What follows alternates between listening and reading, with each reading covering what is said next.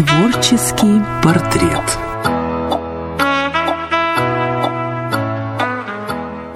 Добрый вечер. Это творческий портрет на маяке в студии Дина Романовская. Мой сегодняшний гость, главный режиссер Ставропольского краевого театра кукол Игорь Каспаров. А, гость не случайный, потому что эта неделя а, у нас очень интересная. Началась она 21 марта а, с Международного дня кукольника, а сегодня День театра. Чем эта неделя и чем этот год вообще знаменателен в жизни театра кукол? Здравствуйте, дорогие слушатели. Этот год, ну, к примеру, вот если начать с того, чем он объявлен, да, год объявлен, э, год народной культуры, что тоже сподвигает э, к некоторым творческим поискам. В частности, ну, не буду раскрывать всех карт, но а наш театр в содружестве с Краеведческим музеем нашего Ставрополя готовит некоторый проект. Это будет совместный проект, э, спектакль, посвященный аланской, древней аланской культуре. Это пока все, что я могу раскрыть. Это вот, если уж говорить о особенностях специализации, назовем так, этого года. Неделя, да, действительно интересная. Вот 21 марта, как вы правильно сказали, Международный день кукольника, как и День поэзии, в каком-то смысле, может быть, эти вещи даже связаны. 25-го День работников культуры и 27 марта День театра. Праздничная неделя совершенно Праздничная, у вас была. да, праздничная, культурная неделя очень, очень. Ну, у нас планы, как всегда, естественно, наполеоновские, творческие. К примеру, 27 марта, в День театра, э, наш театр присоединяется вот к такой акции, программе, как э, Ночь театра. Вот как есть ночь в музее, вот ночь в театре. Помимо репертуарных спектаклей, у нас День открытых дверей в День театра. Ну, в честь Всемирного дня театра как раз. И заодно в честь э, Международного дня кукольника мы подготовили для наших зрителей определенную программу. Всех гостей ждут мастер-классы от актеров и актрис театра кукол, от наших мастерских, мастер-класс по изготовлению куклы, мастер-класс вот от художественных мастерских, как я только что сказал. А также мы предоставим для зрителей определенную материальную часть э, некоторых спектаклей, а именно маски, детали костюмов и выгородку, я имею в виду декорации, которые станут как фотозоны для того, чтобы наши зрители могли примерить на себя некоторые образы и запечатлиться в этих э, в непосредственно реальных декорациях спектаклей. Я знаю, что проходят э, такие в театре э, мероприятия вне праздников, да, где дети могут прийти и посмотреть, да, что такое театр не только из зрительного зала, да, что такое за кулисье, как работают куклы, как они вообще к этому относятся, маленькие зрители? А, да, мы уже с прошлого года, получается, активно внедрили такую программу, как «Секретики театра кукол». Начиналась она как э, небольшой проект, но она и осталась также с нашим таким негласным символом театра э, куклой Ерофеем Ерофеевичем, ну или просто Ерошкой. А, и мастер-классы, они посвящены как раз при открывании тайны вообще вот этого волшебного мира театра кукол, которым интересуется, что нас безумно радует, ну, в первую очередь, конечно, дети, и, что не менее важно, еще и взрослые. Бывало и такое, что на мастер-класс э, родители приводят детей, что уже хорошо, это уже приятно, что вот такой досуг они выбирают для себя, опять же, как семейный. И э, я и сам, проводя эти мастер-классы и наблюдая их, ну, как проводит наша вот заслуженная артистка России Татьяна Ивановна Стукачева, я смотрю на детей и смотрю на родителей, и постепенно вот замечаю, как родители, отвлекаясь от своих извечных телефонов, начинают сначала просто смотреть, потом с широко открытыми глазами смотреть, а потом а, встают и начинают участвовать. Вот это очень, конечно, воодушевляющее зрелище. И да, эти мастер-классы посвящены как раз некоторым приоткрываниям тайн, а, где мы знакомим детей с разными системами театра кукол, не только, повторюсь, детей вообще наших гостей театра. Проводим небольшие тренинги и такой краткий, но стараемся все-таки, чтобы он был более-менее подробный, экскурс э, в наш мир. При этом мы стараемся сохранить главное. Это не раскрывать всех волшебных элементов, чтобы иллюзия магии для зрителей не пропадала.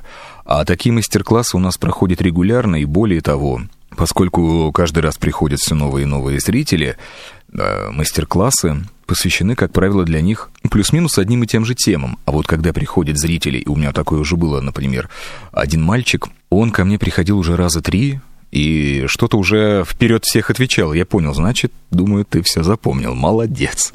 Вот таких ребят мы будем собирать в отдельные группы, по, ну, также по записи, все по билетам, как и спектакль, и устраивать уже немножко другие мастер-классы, потому что вот первый этап они уже прошли, и раз им стало интересно, значит, надо их развивать дальше.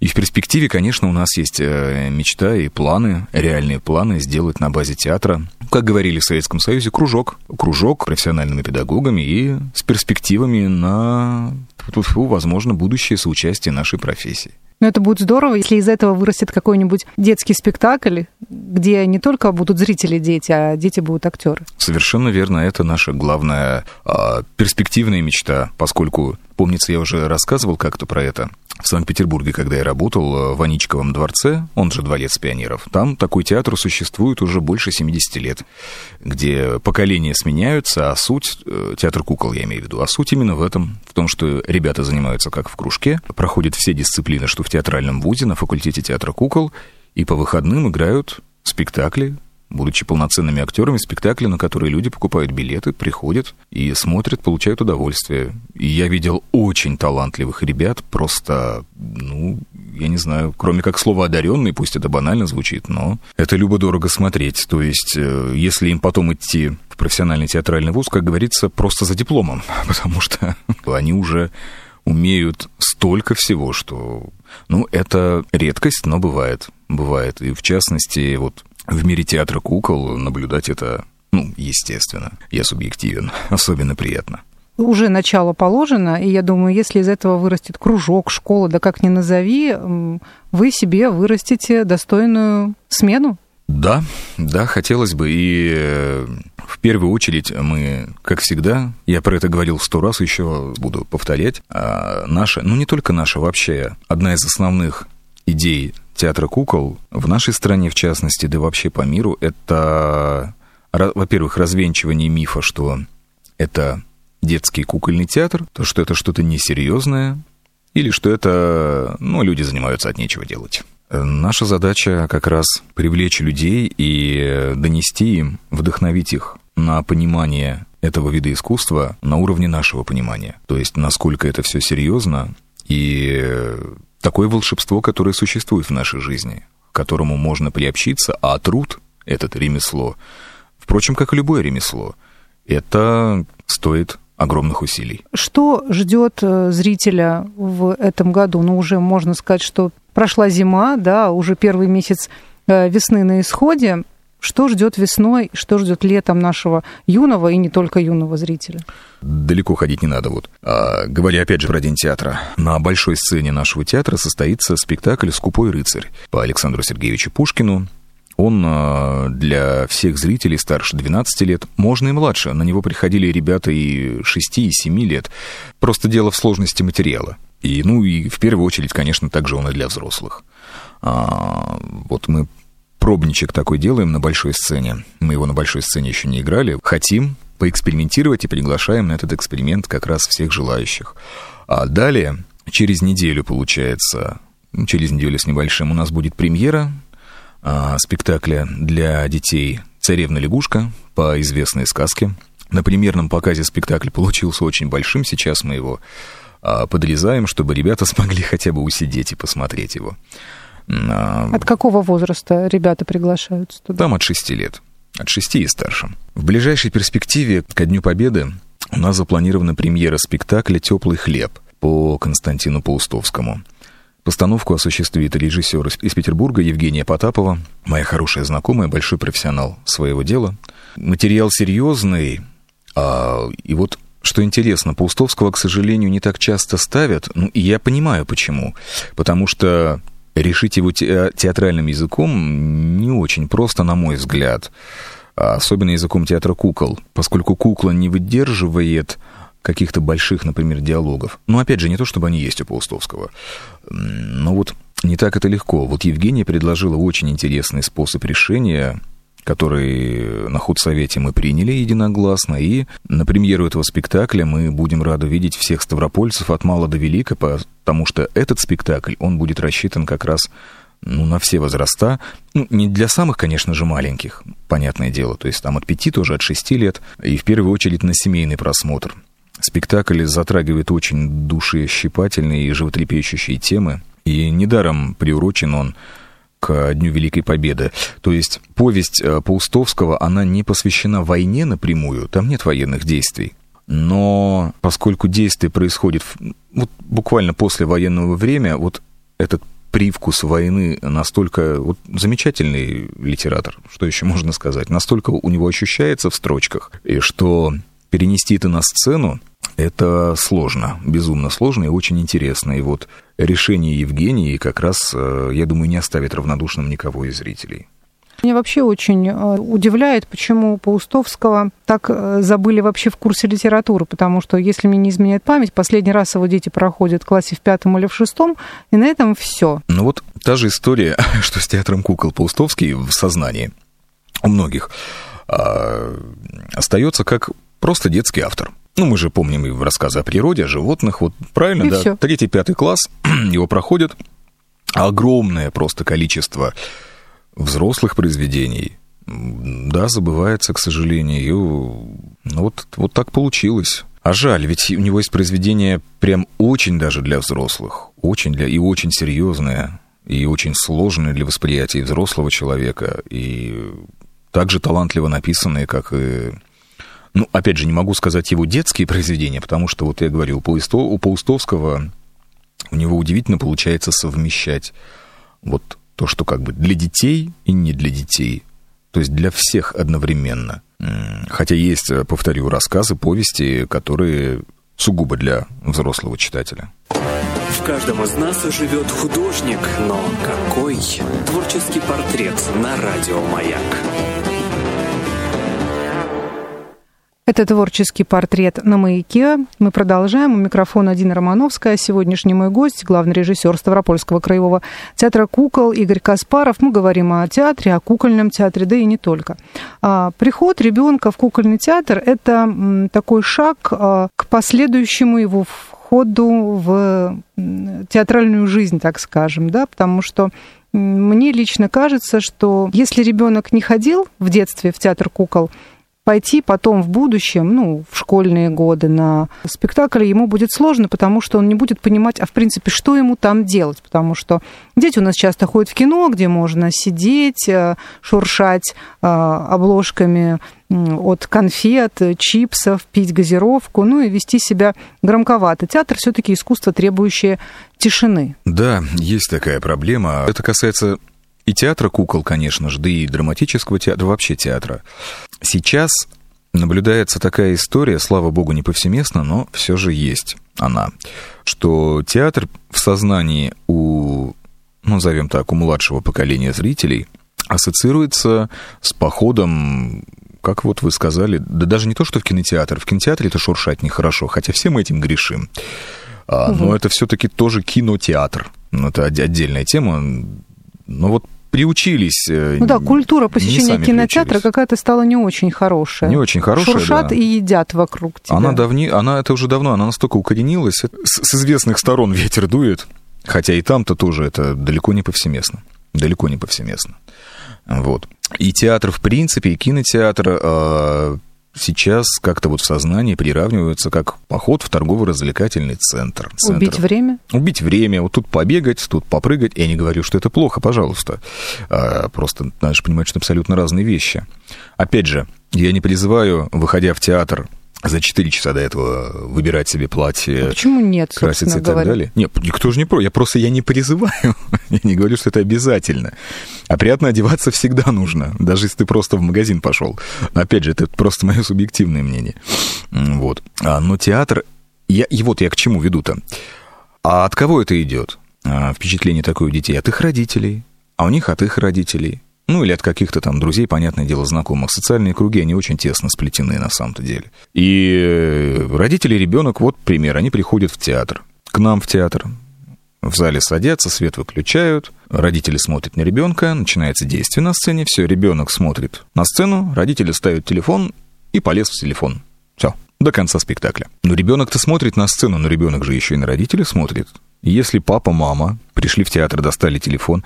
Нет, я все понимаю, что бывает работа, которая прекрасно понимаю, которая не отпускает 7 э, дней в неделю, 24 часа в сутки. И поскольку век у нас цифровой, все это завязано вот на гаджетах, планшетах. Я это могу понять. А, но поскольку я почти всегда присутствую в зале во время спектаклей, я не заглядываю в телефоны через плечо, но я же вижу, что человек сидит, играет, например.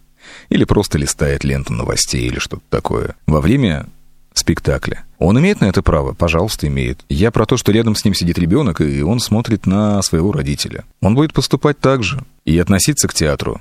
Неважно, к театру кукол, театру драмы, театру музыкальной комедии. Ну, вообще, вообще к театру всеобъемлюще. Он со временем тоже будет так же. Не факт, что он будет шуршать фантиками или прочее, но он придет сюда как время провести, досуг. Театр — это досуг, да. А культурно-просветительский, если уж так за этимологию биться. Но не просто ж время провести. Это единичный случай, то, что я вам сейчас рассказываю, слава богу, единичный. И более того, я как-то касался этой темы, что приятно наблюдать, как происходящее на сцене отвлекает родителей от телефонов, вовлекает, и они уже забывают вообще про телефоны и смотрят э, за действием на сцене с круглейшими глазами, даже больше, чем у своих детей. Это приятно понимать, что наше творчество так на них влияет, да. А, но все-таки вот тенденция, это ну, не очень-то она хорошая. Я вот про это. И поэтому, конечно, важно. А на театре кукол вообще лежит ответственность очень серьезная, очень э, тяжелая, но безумно приятная, поскольку наш театр это первое место, чаще всего, а, в большом мире культуры, с которым маленький человек встречается по жизни. И безумно важно, как эта встреча произойдет, и это уже во многом зависит не от родителей или от того, с кем пришел ребенок, а от нас на 90 с лишним процентов. Как ребенка встретят, как он войдет в фойе, что он увидит, как он это увидит, как он пройдет в зал, а, а это же социум, это же много народу вокруг. Какой спектакль он посмотрит, про что будет этот спектакль, и самое главное, что он вынесет из этого спектакля, что с ним, дай бог, что с ним обсудит родитель ну или вот с кем ребенок пришел. Если это класс, например, или группа из детского сада. И да, это во многом определяющее то, как человек вообще дальше по жизни пойдет по театральной дорожке, скажем так. Как зритель, я имею в виду. И уж тем более это определяет, насколько он сам потом захочет связать свою жизнь с театром. Или с кинематографом, к примеру. Потому что шуршание фантиками, оно перешло уже далеко за пределы кинотеатра, и по всем театрам я это вижу. Слава богу, это единичные, повторюсь, случаи, но с этой тенденцией тоже надо бороться. Тоже. Как нужно вообще ребенка подготовить для первого похода в театр? Во-первых, это, на мой взгляд, опять-таки, это выбор материала, то есть на что ты идешь. Нет, пожалуйста, например, в воскресенье надо куда-то сходить с ребенком, о, пойдемте в театр кукол. Да прекрасно, мы только рады. Вот честное слово, всегда только рады. И все же я бы хотел обратить внимание на выбор материала, то есть на что вы с ребенком идете. Дальше, конечно, зависит от театра. Мы, наш театр, стараемся, да я думаю, что, как и, в общем-то, и любой театр, любой профессиональный театр, очень щепетильно подходить к выбору репертуара, к репертуарному плану и к тому, что мы играем, для кого мы играем. Поэтому каждой постановке мы относимся бдительно, чтобы на что бы человек не пришел, с ребенком в первую очередь, чтобы этот спектакль остался в впечатлении и ребенка, и взрослого, как некое культурное событие. Маленькое, большое, гигантское, но как культурное событие, о котором они вместе захотят поговорить, поговорят, обсудят – подумают и еще придут. Может быть, даже на этот спектакль. Такие случаи есть. Это вообще прекрасно. Есть спектакли, на которые дети тащат родителей снова и снова и снова и снова. А какие это спектакли ваши? Например, э, да вот даже что далеко ходить, муха-цокотуха. Есть помимо общего зрителя, скажем так, есть некий контингент, который вот ребята э, приходят, и вот на мастер-классах я задаю детям вопросы. Ребят, какие вы спектакли видели у нас в театре? Муха-цокотуха.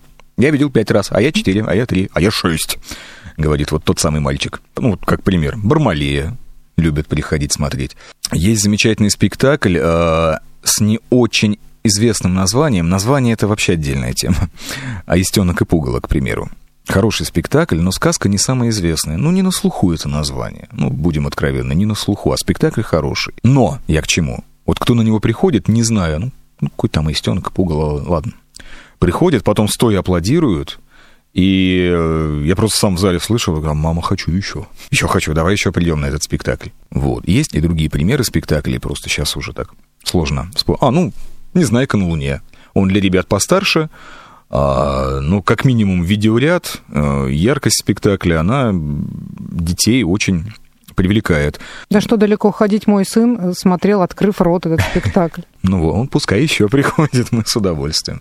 Там, конечно, хронометраж побольше, все-таки двухактный спектакль. И... Но это и для детей постарше, там и история это да, не, да. посложнее, чем для 3+. Условно. Посложнее, конечно, конечно. Да, история действительно не, не совсем простая. Ну, так и первоисточник Носова, прямо сказать, очень э, тонкое литературное Но если мы сейчас ударимся в первоисточник Носова, то мы просто будем с вами антиутопию рассматривать. Что еще важно? Важно ли для ребенка, допустим, внешний вид? То есть мама скажет, мы сегодня идем в театр, вот тебе там да, платье, конечно, костюм, конечно. что-нибудь. Вот. То есть нужно подготовить его еще до выхода из дома. Конечно, вот я к этому веду. Я уже говорил, что я не призываю наряжаться по три часа, нет, но понятие того, что это культурный выход, в театр пойти. И, кстати сказать, э, я очень часто это наблюдаю у нас, не только в театре драмы, с детьми, когда приходят люди.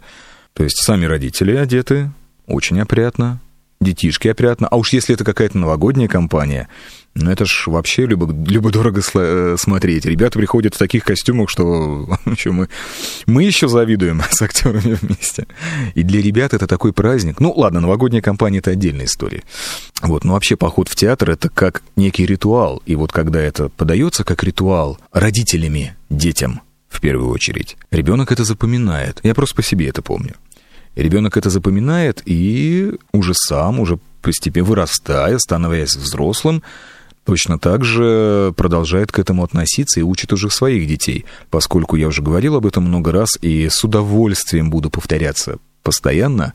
У нас очень много зрителей приходит к нам в театр кукол поколениями. Периодически приходят бабушки, дедушки, которые рассказывают, как вот они ходили, кто-то даже занимался во Дворце пионеров, который был вот в здании в нашем. Приводили потом детей, и сейчас пришли со внуками. И внуки тоже в восторге. Это то вообще, ради чего мы и живем-то на самом деле. Ради чего творим, вытворяем, рвем жилы. Опять же, я уверен, что в каждом профессиональном театре именно так обстоит дело. Вот видеть такую преемственность поколений, то, что театр — это семейное, семейное в нашей жизни. Это очень важно. И, конечно, повторюсь таки опять, а, на театре кукол ответственность большая. Это, это, возможно, первый вот такой ритуал в жизни сначала маленького, а затем взрослеющего человека. Если вдруг ребенок испугался, ну вот маленький ребенок, его что-то испугало, он захотел уйти, и родитель удерживает его силой условно. Ну подожди, мы еще досмотрим. Мне кажется, это неправильно. Если ребенок, ребенку стало дискомфортно, ну такое тоже бывает, да, дети да. разные. Этого я тоже а, хотел коснуться. Да, что нужно делать? Поскольку у нас контингент основной это дети, это сплошь и рядом происходит, мы видим. То есть ну, 50 на 50 такое может произойти. Вот, я начал говорить про что? Про выбор материала. Вот это тоже очень важно. Повторюсь, мы со своей стороны выстраиваем материал так, чтобы любой ребенок мог э, получить эстетическое удовольствие и не быть напуганным. Но это же ребенок. Ну, всякое может быть. Поэтому, когда родители выбирают с детьми материал, на который хотят прийти. К этому надо подойти ну, внимательно, внимательно. Еще есть такая проблема, как вот этот возрастной ценз, э, который появился уже лет, наверное, 20, как это вот повсюду. Мы все обязаны его писать, соблюдать, но а зритель должен понимать, что если на афише, да, или в описании спектакля написано 3+, это не значит, что на этот спектакль нужно трехгодовалого ребенка тащить. Это совершенно это не значит. Это значит, что материал, спектакль данный, не несет ничего травмирующего психику трехлетнего человека. Но, ну вы же знаете своих детей, вот дочке моей три года, а я ее не поведу на ряд спектаклей, наших, неважно, драматических, неважно, потому что я знаю ее, ей три годика, ей вот, ну вот рано ей еще это. Да, травму она не получит психологическую, ну, напугать ее, например, что-то может – спецэффект какой-нибудь, который другого ребенка, чуть постарше, что важно, наоборот, впечатлит, он будет мама, смотри, мол, как у нас на маленьком цветочке, молнии по всему залу летают, когда шторм, и купец попадает на остров. где аленький цветочек произрастает. Там молнии, шторм, гром, вода, буря, все по всему залу. 3D-мэппинг используем в этом спектакле, как во многих других. И э, детишки, конечно, в восторге. Да, что детишки взрослые в восторге в полном. Но... А вдруг испугается малыш? А спектакль 3+. А кому потом претензии? К выбору материала надо, конечно, подходить, я имею в виду зрительского материала, когда идешь смотреть, конечно, со вниманием. Ну и опять же понимать, что твой ребенок любит. И вот постепенно, вот мы с вами говорим про первый поход в театр. Вот, например, нравится Опять же, я могу на примере своей дочки говорить. Нравится ей произведение Чуковского. Мы с ней читаем, ей нравится, ей смешно. Они очень ритмичные. У Чуковского прекрасная ритмика в стихах. А ей очень нравится. И у нас, естественно, есть спектакли по Чайковскому. Я знаю, вот, вот на них ей будет интересно. Как, например, вот как, как первый поход, скажем так. Ага, она придет, посмотрит, может быть, даже высидит, посмеется, ручками похлопает, ей понравится, она захочет еще прийти. И тогда можно уже вести ее на какой-то другой материал, скажем, который ей не знаком. И вот так постепенно, постепенно, постепенно вводить ее в курс вот этой театральной жизни. Вот в прошлом году у нас состоялась премьера, как сейчас говорят, бэби-спектакля «Колобок». Он ноль плюс, но опять же, ну вот ребенок родился после выписки из роддома, ну не поведут же его в театр, я полагаю, и не понесут. Хотя и такое бывает. Да, бывает всякое, хотела бывает, сказать. Я видел, видел, не только у нас, во многих городах такое бывает, да. Вот. Ну, малыш спит, ему все равно. А, ну вот э, малышей от года приводят, и это-то как раз для них и сделан этот колобок.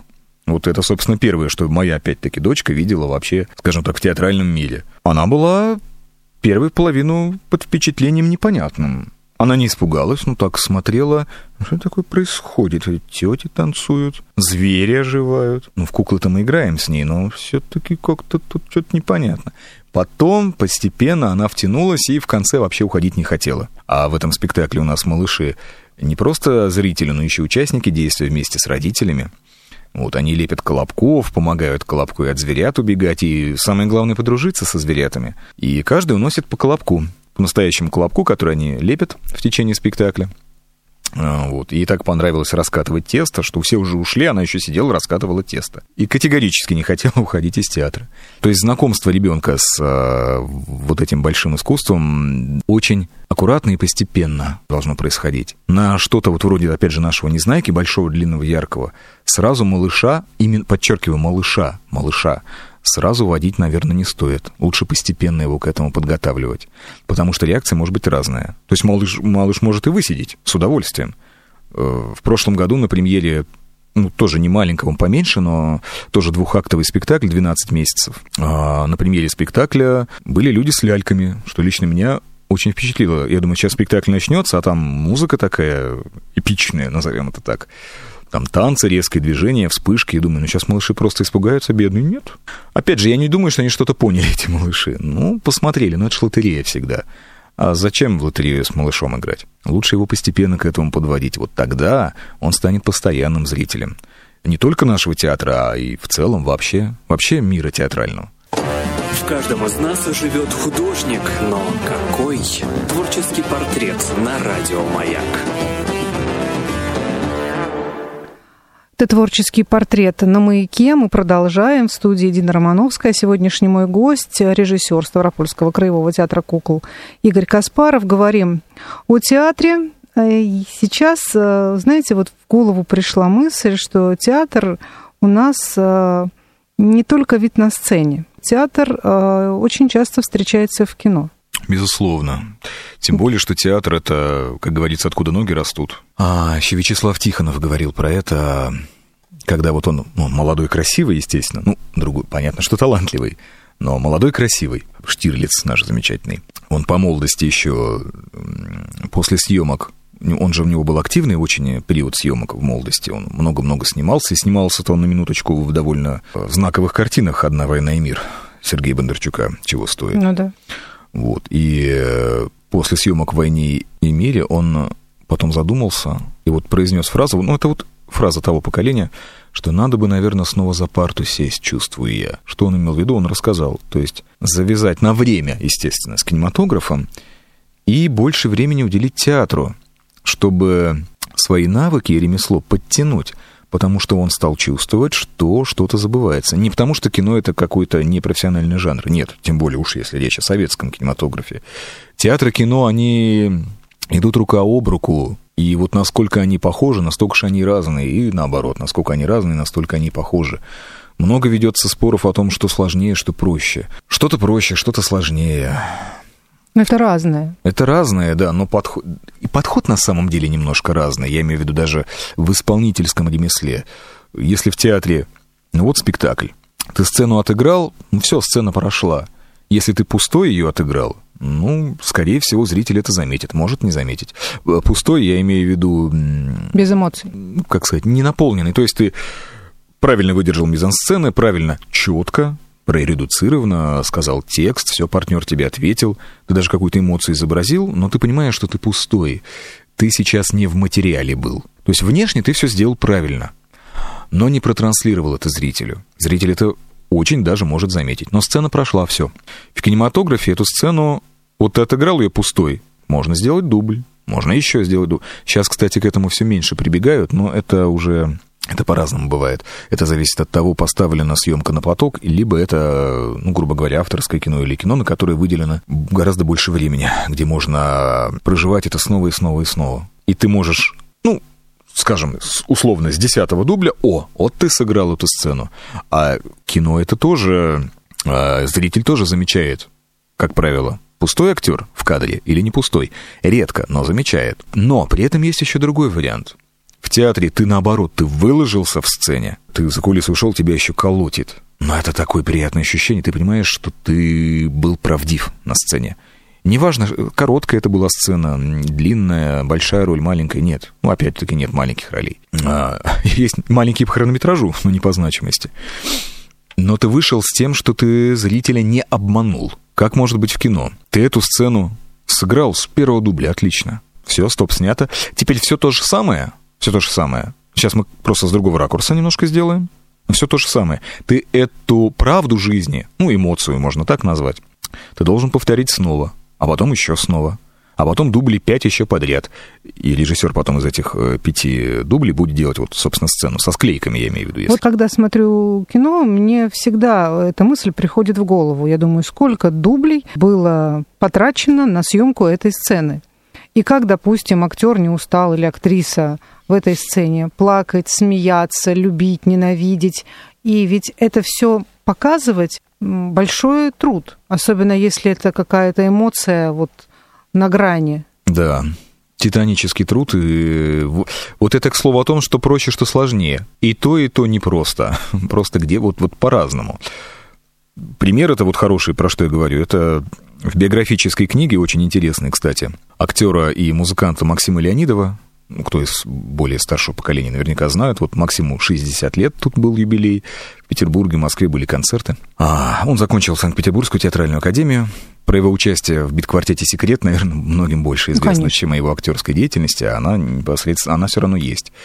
И есть замечательная экранизация Исаака Бабеля его одесских рассказов про Беню Крика, про налетчиков э, Молдаванки, вот тех лихих лет. А «Бендюжник и король» советский музыкальный фильм, двух- или трехсерийный, 80, не буду врать, не помню какого года, очень хороший, как мюзикл сделан где Максим Леонидов непосредственно играет Беню Крика. Армен Борисович Джигарханян играет его отца, Менделя Крика. Вообще весь фильм построен на конфликте отца и сына. Там есть очень а, драматическая сцена, где уже конфликт их дошел до драки, а свидетелем их дворовый кучер стал. А дворового кучера ни много ни мало играл Евгений Александрович Евстигнеев которая была очень короткая сцена. Ему надо было выслушать и того, и другого, подойдя к дверному косяку и переслонившись на него.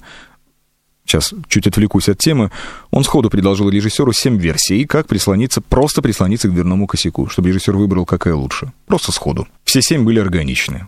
Режиссер долго думал. А, а реплик у него вообще не было. Молчаливая сцена. И вот там, а, обращаясь к нему, к этому кучеру Никишка, и Леонидов там такую эмоцию дал.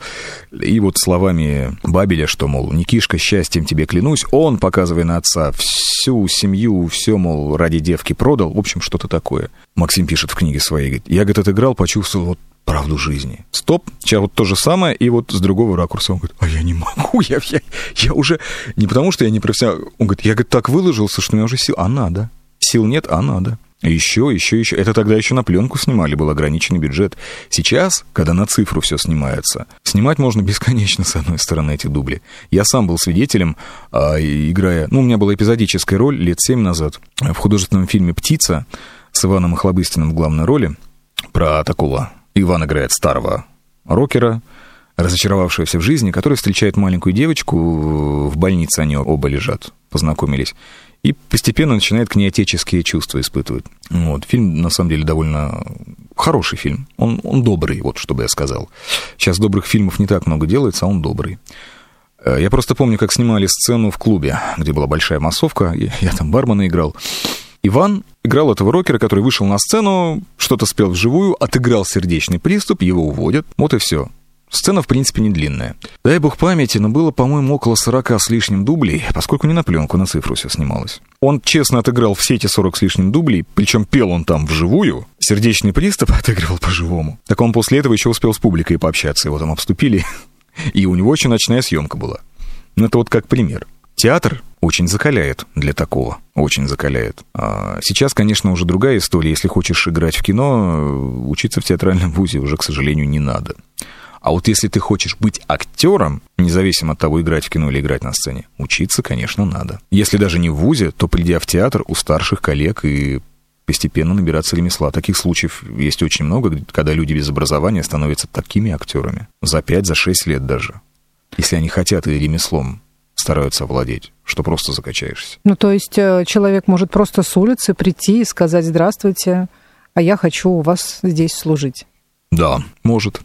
У нас уж далеко ходить. У нас в театре есть такие актеры, которые профессионального театрального образования не имеют, но сейчас показывают такой уровень ремесла, что, не зная данного факта, никогда бы не подумал. А в частности, сложность театра кукол. Это еще и кукловождение на минуточку. Это вообще краеугольный камень нашего ремесла. Как, опять-таки, в балете, в боевых искусствах, к примеру. Этому учат, этому учат долго и учат сложно. Я помню просто тоже это по себе. Вот есть у нас коллеги, которые не обучаясь этому, а придя и честно работая в том, что им нравится, овладевали и продолжают овладевать ремеслом, повышают квалификацию, как сейчас это называются. И глядя, как они работают с куклой, я вот когда два года назад пришел в театр, я даже представить себе не мог, что люди этому не учились в вузах, а учились непосредственно придя в театр. А вот актеру э, у театра кукол не обидно, что его часто не видно. Ну, тут, конечно, все индивидуально, я не могу за всех сказать. Но я могу сказать за наших актеров, которых я уже довольно хорошо знаю, которых я полюбил всех до одного, и совершенно искренне могу сказать, что, а, по крайней мере, наши ребята, они наоборот, они больше готовы в куклу вложиться и не показываться сами вообще, Кому-то бывает обидно, да, кому-то нет. Но как раз специфика, вот я опять же, я, я за наших говорю, кого я лично знаю. А специфика такая, что вообще актер театра кукол должен весь свой этот престиж, как сказали бы иллюзионисты, вложить своего персонажа в куклу. Большинство спектаклей сейчас, э, не только у нас, вообще в театре кукол, тенденция, что, ну, как бы и актер присутствует на сцене, и кукла. Когда есть живой план, то есть видно и актера, и куклу. А, но, опять же, говоря о наших ребятах, я просто вижу, что они все свое, как и положено по канону в театре кукол, вкладывают в куклу в первую очередь. Где-то плюс-минус точнее, но это уже вопрос ремесла и наработки. Что-то бывает лучше, что-то хуже. Это везде и всегда, в любой профессии. Но я не замечал, слава богу, чтобы было вот такое выпячивание себя, а кукла как бы вот на втором плане. Есть синтез, и они им владеют. И все равно перевес идет в сторону куклы, как персонажа. Вы знаете, это хорошо, потому что я думаю, что лучшей наградой все-таки для артиста, для а, режиссера, для... Если я просто сейчас начну всех перечислять, это еще уйдет много времени. Лучшей наградой все-таки является детский смех, детские аплодисменты, повторные приходы, постоянные лица, а, выросшие дети, которые приводят своих детей. И пусть оно так все и продолжается. Да, пусть так и продолжается. И мы стараемся... А, я думаю, что не только мы в нашем театре, как я уже сегодня неоднократно повторял, вообще это прерогатива каждого профессионального коллектива, не обманывать зрителя. Есть, как эта фраза знаменитая, что театр — это вообще искусство обмана. Нет, Нет, не совсем так. Я бы просто слово обман не употреблял. Иллюзия, может быть, да. Но тут есть другое словосочетание, которое больше подходит к театру. Это к нам приходит за правдой жизни, и мы всеми силами стараемся, чтобы человек ее увидел. А учитывая все-таки, что с театра кукол начинается знакомство маленького человека, как мы сегодня уже много раз касались этого, с большим миром искусства, то очень важно, чтобы он увидел эту правду и сохранил в себе ощущение надежды только на хорошее. Какие бы перипетии и конфликты он в спектакле не увидел. Я не говорю, что везде должен быть хэппи-энд. Нет, не в этом дело. Лучик света, даже если в, спектакле нет хэппи-энда, например, человек должен лучик света вынести из театра. И тогда тем более он вернется за новым лучиком. Лучик по лучику собирается солнце. Это была программа «Творческий портрет». В гостях сегодня у меня был главный режиссер Ставропольского краевого театра «Кукол» Игорь Каспаров. Я Дина Романовская.